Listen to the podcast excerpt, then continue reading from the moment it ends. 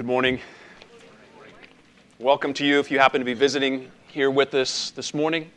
If you've been invited by one of our members, maybe a coworker, a neighbor, family member, uh, we want to welcome you.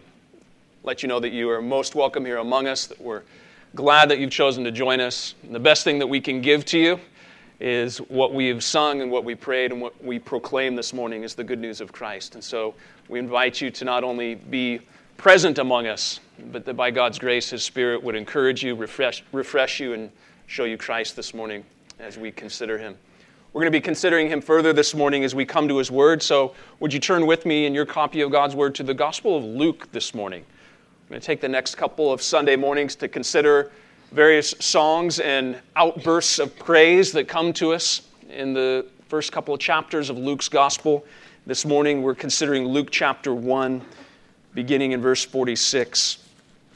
If you don't have a Bible this morning, you should find one somewhat near to you in one of the seats in front of you, and you'll find the portion of God's Word in that uh, Bible on page 803. Luke chapter 1. We'll Be considering verses 46 through 55, but let's place it in the broader context and let's begin reading chapter 1, verse 26.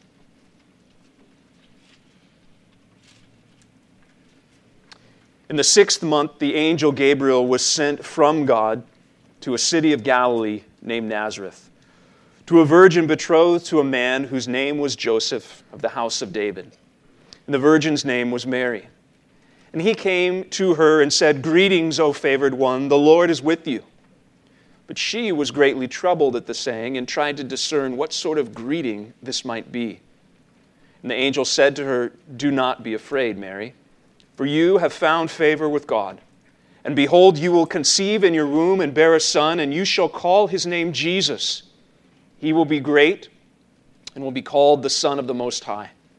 And the Lord God will give to him the throne of his father David, and he will reign over the house of Jacob forever. And of his kingdom there will be no end. And Mary said to the angel, How will this be since I am a virgin? And the angel said to her, the Holy Spirit will come upon you. The power of the Most High will overshadow you. Therefore, the child to be born will be called Holy, the Son of God. And behold, your relative Elizabeth, in her old age, has also conceived a son. And this is the sixth month with her who was called barren. For nothing will be impossible with God. And Mary said, Behold, I am the servant of the Lord. Let it be according let it be to me according to your word. And the angel departed from her. In those days Mary arose and went with haste into the hill country to a town in Judah. And she entered the house of Zechariah and greeted Elizabeth. And when Elizabeth heard the greeting of Mary, the baby leaped in her womb. And Elizabeth was filled with the Holy Spirit, and she exclaimed with a loud cry, Blessed are you among women, and blessed is the fruit of your womb. And why is this granted to me that the mother of my Lord should come to me? For behold, when the sound of your greeting came into my ears, the baby in my womb leaped for joy. And blessed is she who believed that there would be a fulfillment of what was spoken to her from the Lord. And Mary said, My soul magnifies the Lord, and my spirit rejoices in God my Savior for he has looked on the humble estate of his servant. For behold, from now on all generations will call me blessed. For he who is mighty has done great things for me, and holy is his name. And his mercy is for those who fear him from generation to generation. He has shown strength with his arm. He has scattered the proud in the thoughts of their hearts. He's brought down the mighty from their thrones and exalted those of humble estate. He's filled the hungry with good things, and the rich he sent away empty. He's helped his servant Israel in remembrance of his mercy as he spoke to our fathers, to Abraham, and to his offspring forever. And Mary remained with her about three months and returned to her home. Having heard God's word together, would you join with me in praying that God would bless the preaching of his word to our hearts?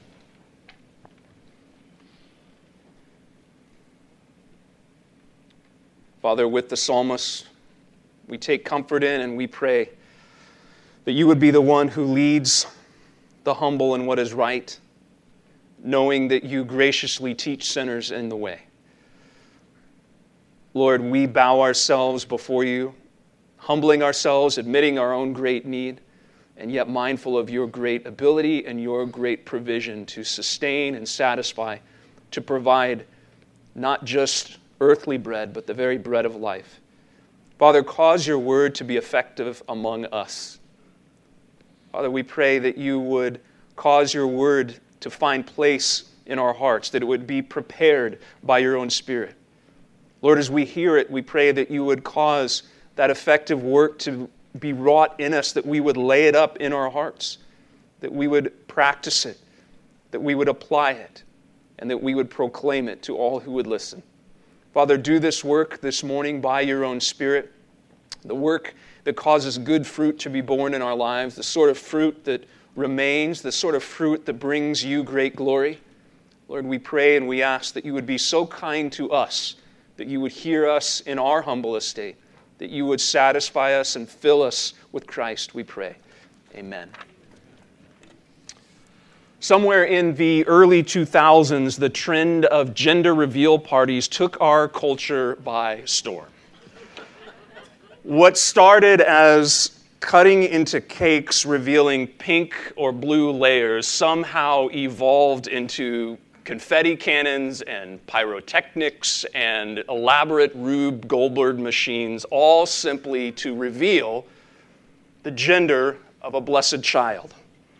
And as extravagant and as creative as these gender reveal parties have become, there is no greater birth announcement than the one that we have right here in chapter Luke, in chapter 1 of Luke. For one, it's delivered by an angel. Anytime an angel, the angel Gabriel, no less, shows up and announces the forthcoming birth of your son, you are dealing in a whole new stratosphere of importance and reverence as to what God is doing. And secondly, not only because of the messenger, but the message itself of what this angel Gabriel says. We just read back in verse 32 that the substance of this announcement has to do with who this baby is. Verse 32 He will be great, he'll be called the Son of the Most High, and the Lord God will give to him the throne of his father David, and he will reign over the house of Jacob forever, and of his kingdom there will be no end. This is not just great news on the surface of it, this is great news in the substance of what is being fulfilled according to what God has promised throughout all of Scripture. An angelic messenger reveals God's plan to send his son to rule and to redeem. How do you respond to an announcement like that? Well, Mary, she responds, and her response is recorded for us here in Holy Scripture, and it's our focus this morning. It's a response of praise. It's a response of praise that's actually filled with the language of Scripture. There are striking similarities here in Mary's prayer, not only to Isaiah and the language of the Psalms, responding to God with this reverent awe and rejoicing, but there's striking similarity to Hannah's prayer. In 1 Samuel chapter 2, Hannah, also a mother, receiving news that she shall also bring forth a son.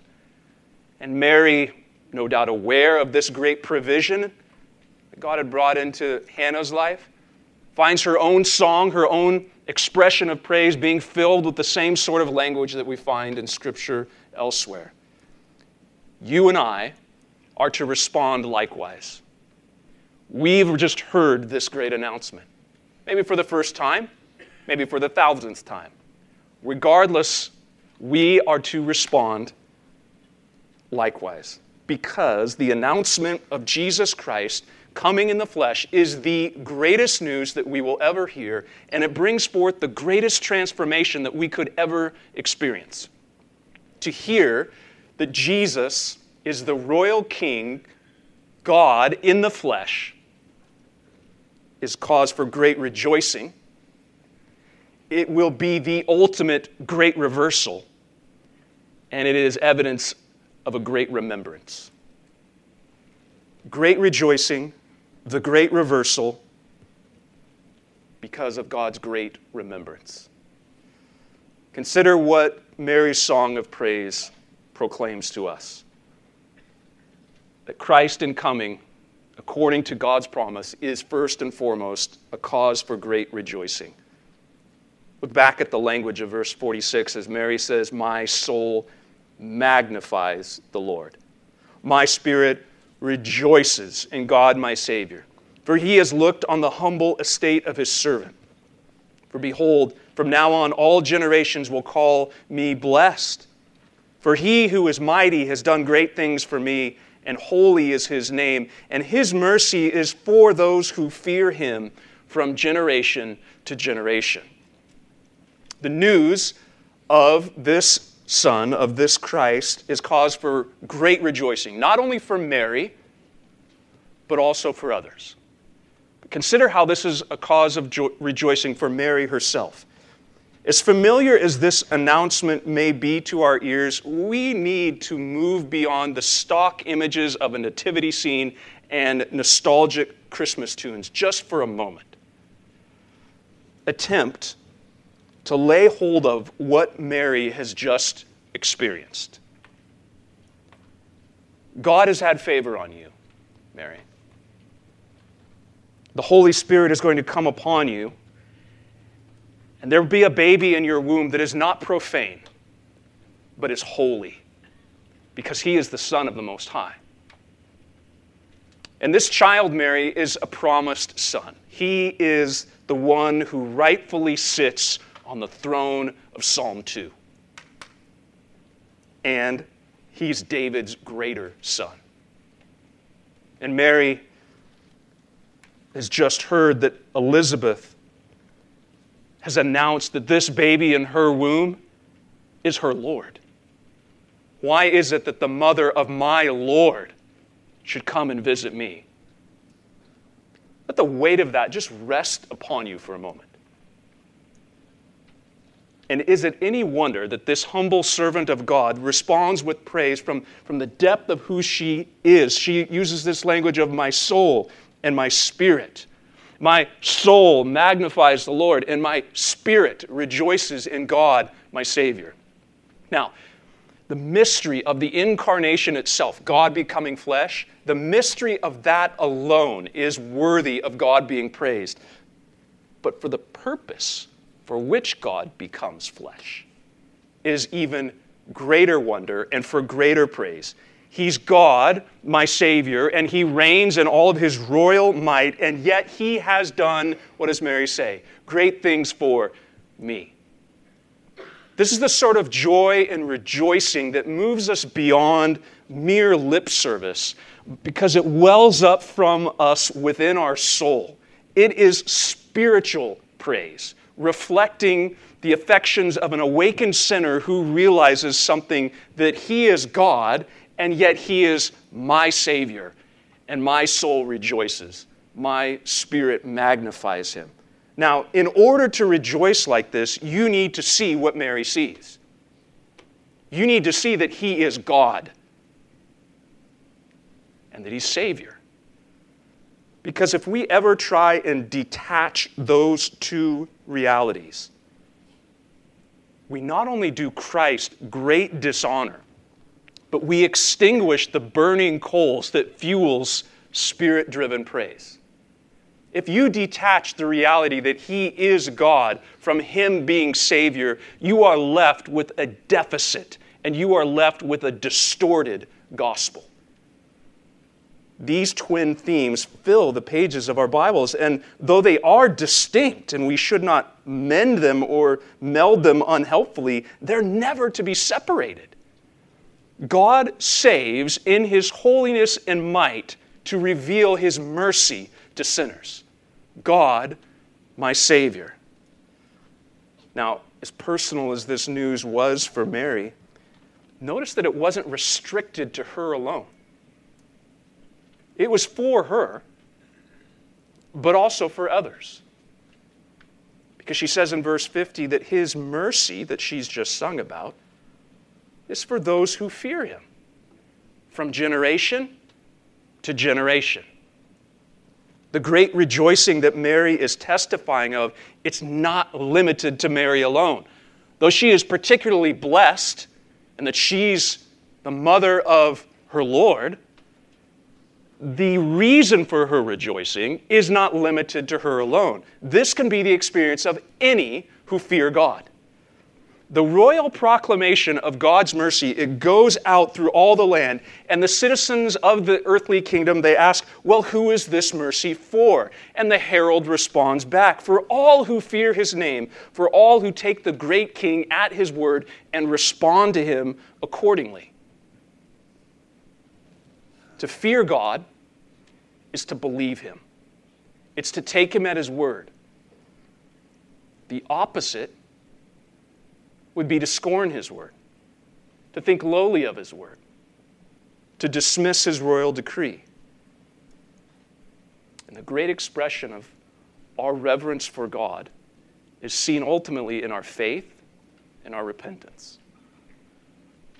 We hear who He is we hear who we are, and we agree by bowing in contrition Have mercy on me, a sinner. That's what it means to fear God. That you hear Him and you respond accordingly.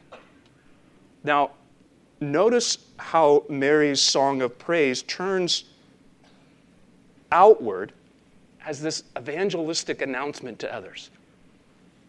He's looked upon me in my humble estate, and he'll have mercy upon all those who fear his name. Mary's song of praise is praise, but it's also praise that it's evangelistic. And in many ways, it's a reflection of what we're doing here this morning. It's a reflection of our gathering. It's a reflection of God's people gathering together to say, He who is mighty has done great things for me. He's had mercy on me. We're magnifying our God this morning as we've gathered for worship. But in doing so, we are testifying as God's people that His mercies, though it's come to us, it's not restricted to us because we're proclaiming that it is for all those who fear His name throughout all generations. What we're saying is that the exaltation of Christ and the magnifi- magnification of his name, it's intended to be evangelistic. We spread the good news by proclaiming the good news.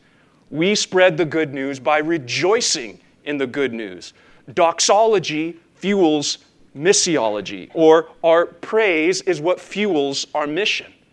So when the saints of God gather on the first day of the week and they say, Let me speak of the might and the mercy of God, as the people of God direct their praise unto God, friends, that is evangelistic.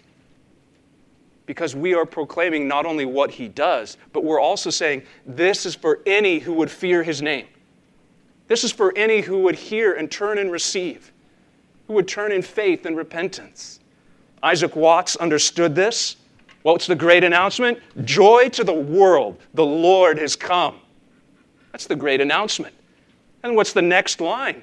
He gets very specific. He says, Let all the earth receive her king. Let every heart prepare him room. Doxology, missiology. To hear that Jesus is the royal king who is God in human flesh is cause for great rejoicing. But it's also an expression of this great reversal. Look back at Mary's song, verse 51. He's shown strength with his arm. He scattered the proud in the thoughts of their hearts. He has brought down the mighty from their thrones and exalted those of humble estate. He's filled the hungry with good things, and the rich he sent away empty. This announcement is the great reversal.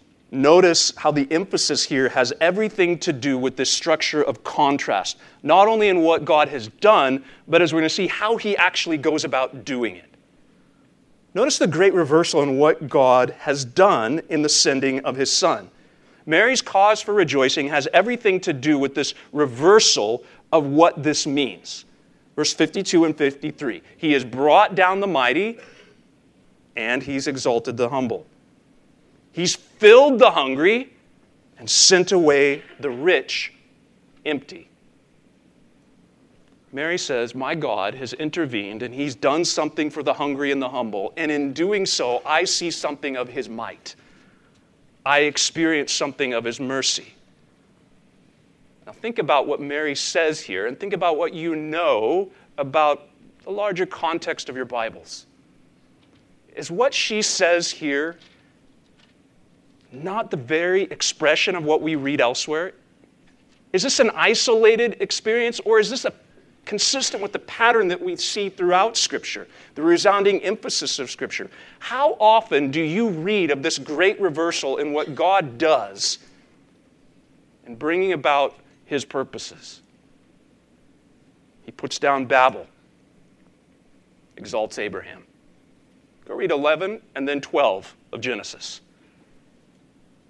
He puts down Pharaoh, exalts Moses, puts down Nebuchadnezzar, exalts Daniel, puts down Saul, exalts David. Again and again, the might and bravado of worldly wisdom is crushed before divine wisdom. Now, fellow Christian, at this point, it would be very easy to draw an us and them comparison. To read something like this, sit back and say, Yep, those sinners are going to get it. I got a Christmas song to prove it. Because our God is for us. Amen. That's true. But don't gloss over this too quickly. We are all filled with a sense of our self importance. The sin of pride runs deep. We are so often convinced of our own sufficiency and our own strength. So it's not that the Christian is not prideful is that the Christian is someone who knows that unless God did something to them, they would remain standing firm in their hardened state. And they know that the remaining corruption of sin means that expressions of pride are still going to corrupt ambitions, thoughts, reasoning, emotions, relationships. Thankfully, God opposes us in our pride. That's a fearful statement and a comforting statement. The difference between fear and comfort is if you're in Christ or not. To hear that God opposes me and my pride, and to know that I am in Christ and I am His Son, I am so thankful that He tells me and deals with me for my good. To not be in Christ, to not be clothed in his righteousness and assured of your forgiveness and his heavenly Father's love upon you, that is a terrifying statement to know that he deals with your pride to bring you low. The only ones who sing of the might of the Lord are those who've been convinced of their own weakness. So, Christian, rather than glossing over this and doing the cheap us and them comparison and moving on, we would more rightly and more faithfully and more helpfully read something like this and pray, God, scatter our pride. Scatter my pride. Tear down those deluded thoughts of my self importance. Verse 51. And we would follow that prayer up by saying, God, cast down my thrones that I've set up for myself, that I attempt to rule my life from. Verse 52. That's why the language of our confession in chapter 8 says, Because we are hostile and utterly unable to return to God, and so that we can be rescued and made secure from our spiritual enemies, we need his kingly office to do what? Convince, subdue, draw, sustain, deliver, and preserve us for his heavenly kingdom. We need King Jesus. We need him not only to rule the nations, but we need him to rule our hearts, to convince us, convict us, subdue us, and preserve us. So the repetition and the emphasis are God's way of alerting us here to, to the importance of this truth. God opposes the proud, but he gives grace to the humble.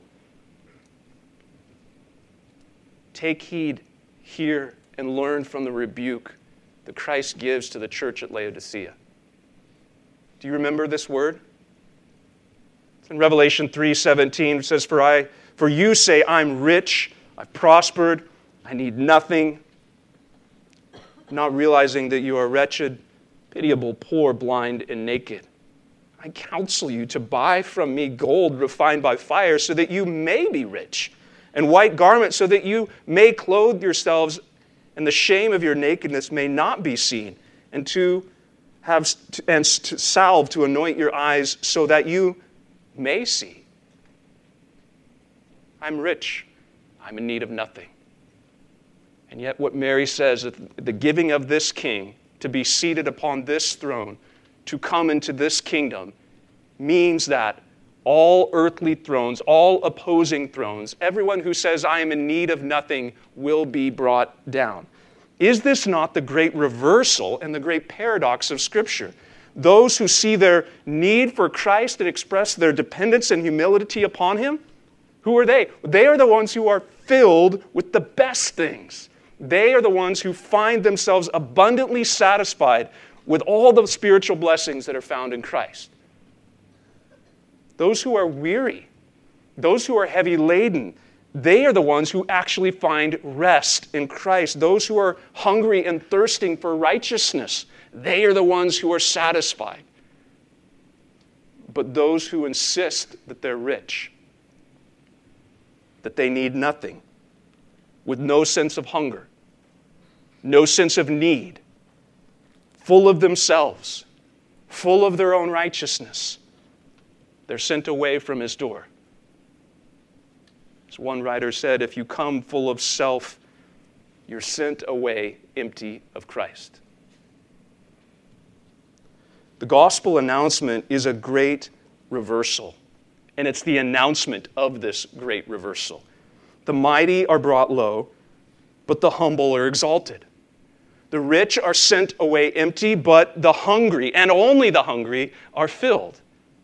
This is the pattern and this is the emphasis of God's word.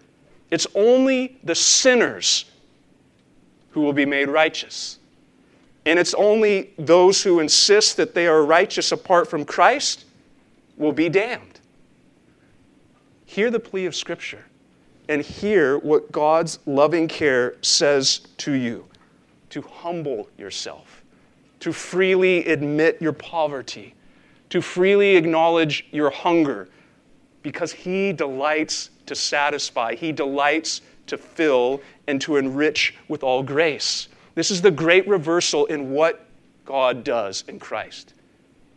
But it's not only the announce, announcement of what He does, we need to see that this is the exact announcement of how He does it. Mary's song, it's not only a description of what Christ does for all who put their trust in Him, but it's really a foreshadow. It's really a pattern for us of how God is going to bring this great experience of mercy about.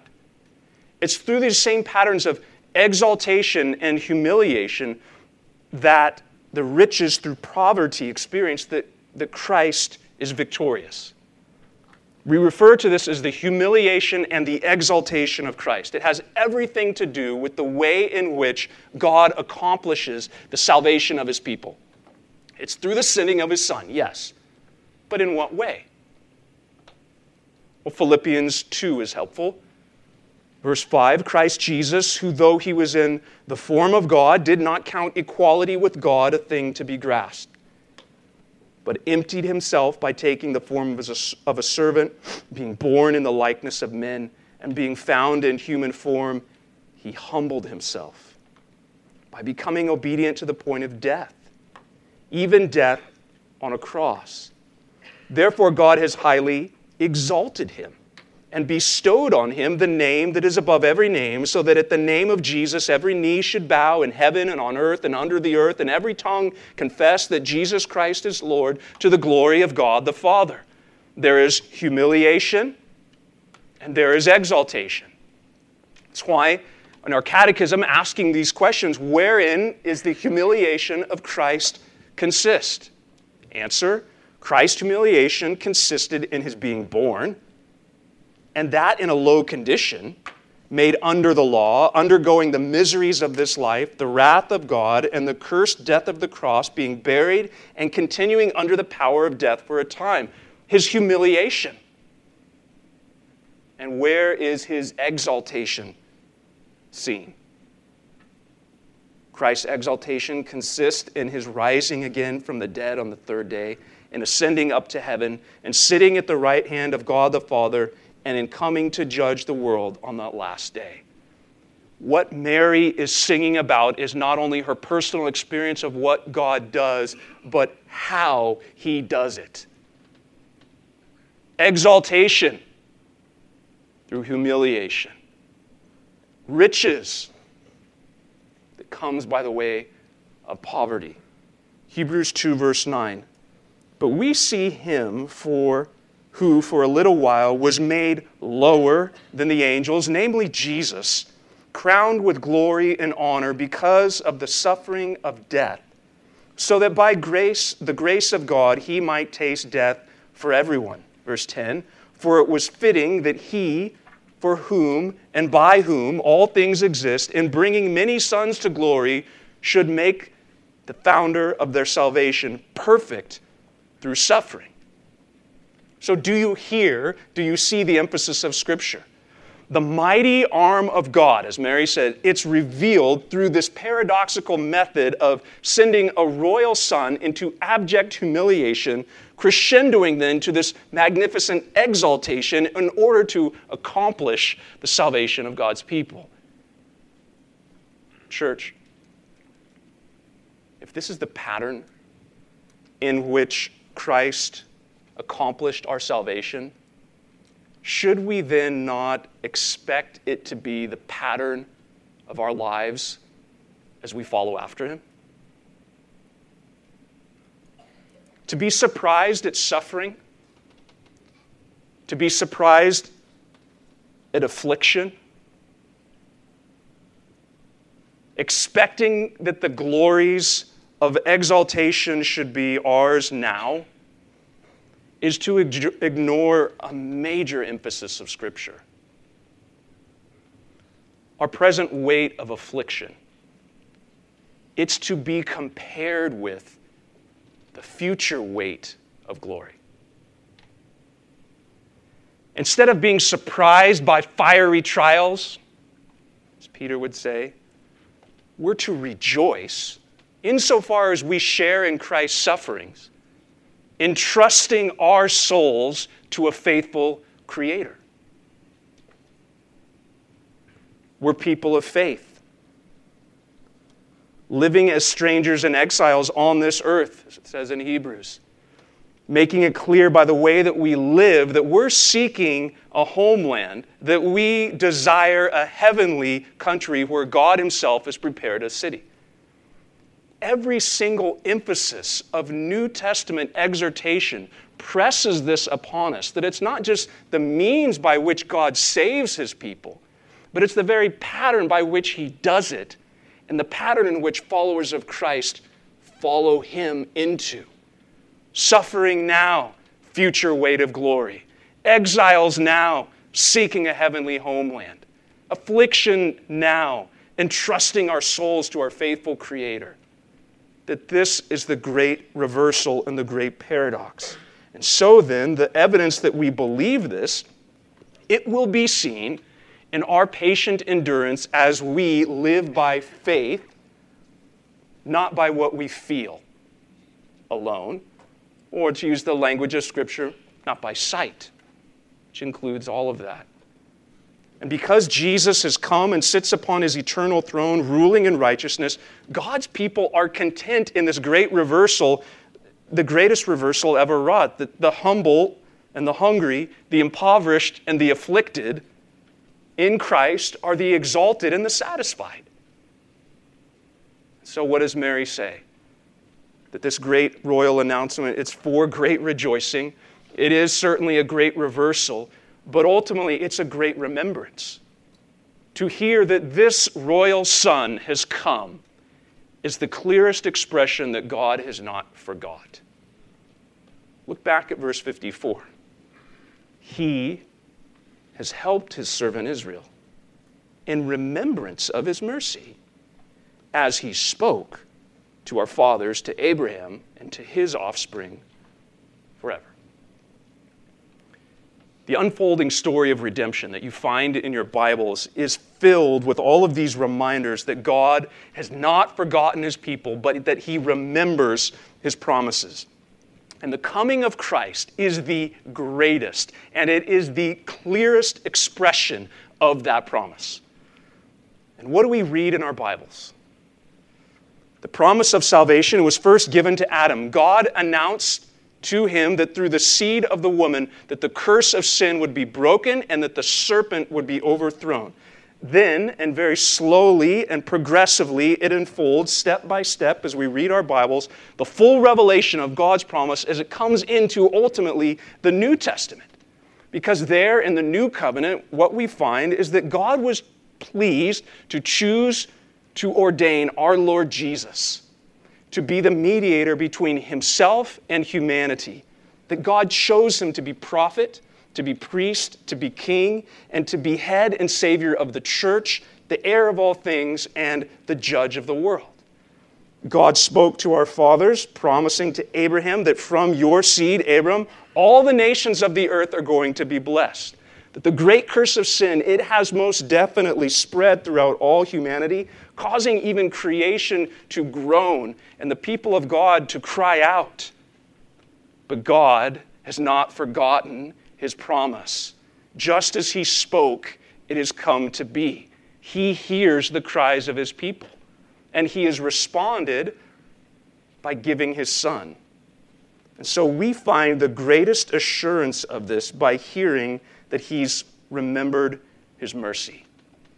Because all true sons of Abram, do you know if you're a son of Abraham or not? I'm not speaking of Abraham's seed according to the flesh, but Abraham's seed according to the Spirit.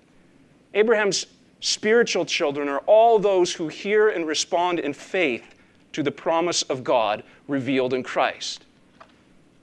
God's people look to Christ and they testify God has spoken, He's not forgotten, and the surest evidence of that is that a son has come and the Son has a divine right to sit upon a royal throne. And from that throne, he rules in righteousness. In his might, he extends mercy to all who fear him. His word is true, his promises are faithful.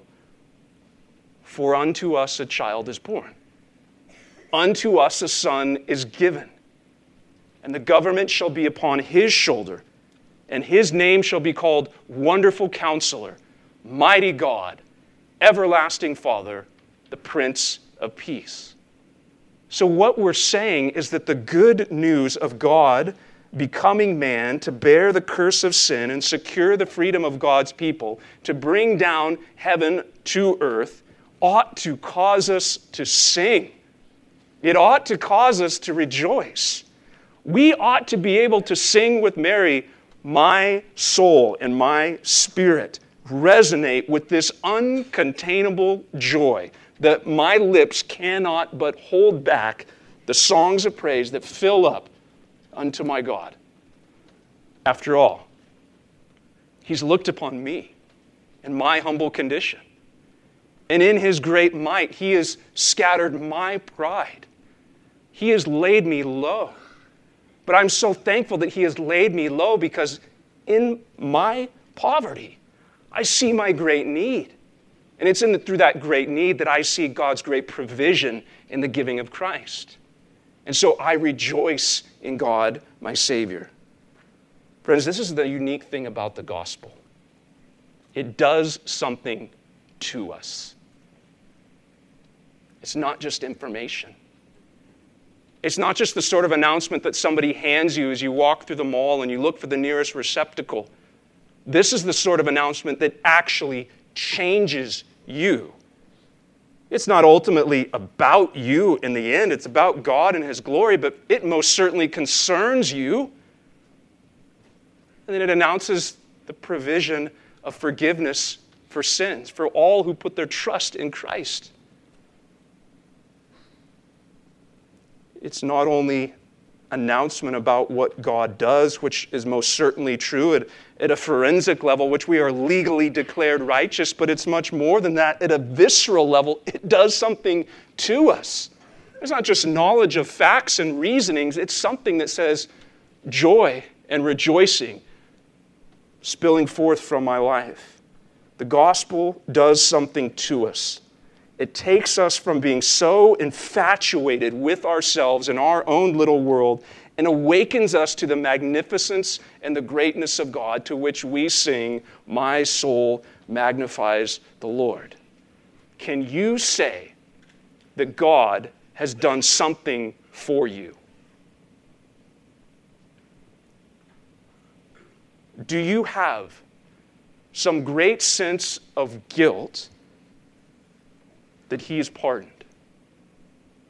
Great sense of judgment that you know that you deserve, but that he has absorbed himself upon his shoulders upon that cross.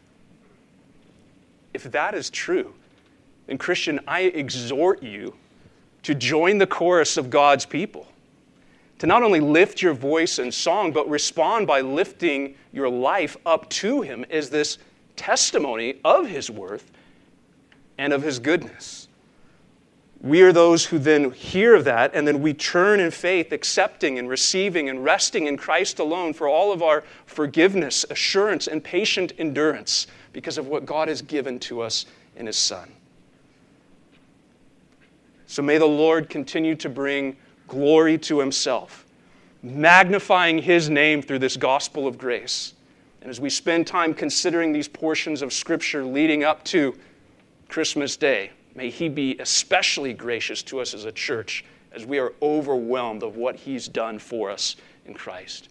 Father, we pray that you would work within us to such a degree that your gospel is not merely words that we hear, but that it is life that transforms us, that changes us, that brings forth this song of praise unto our God.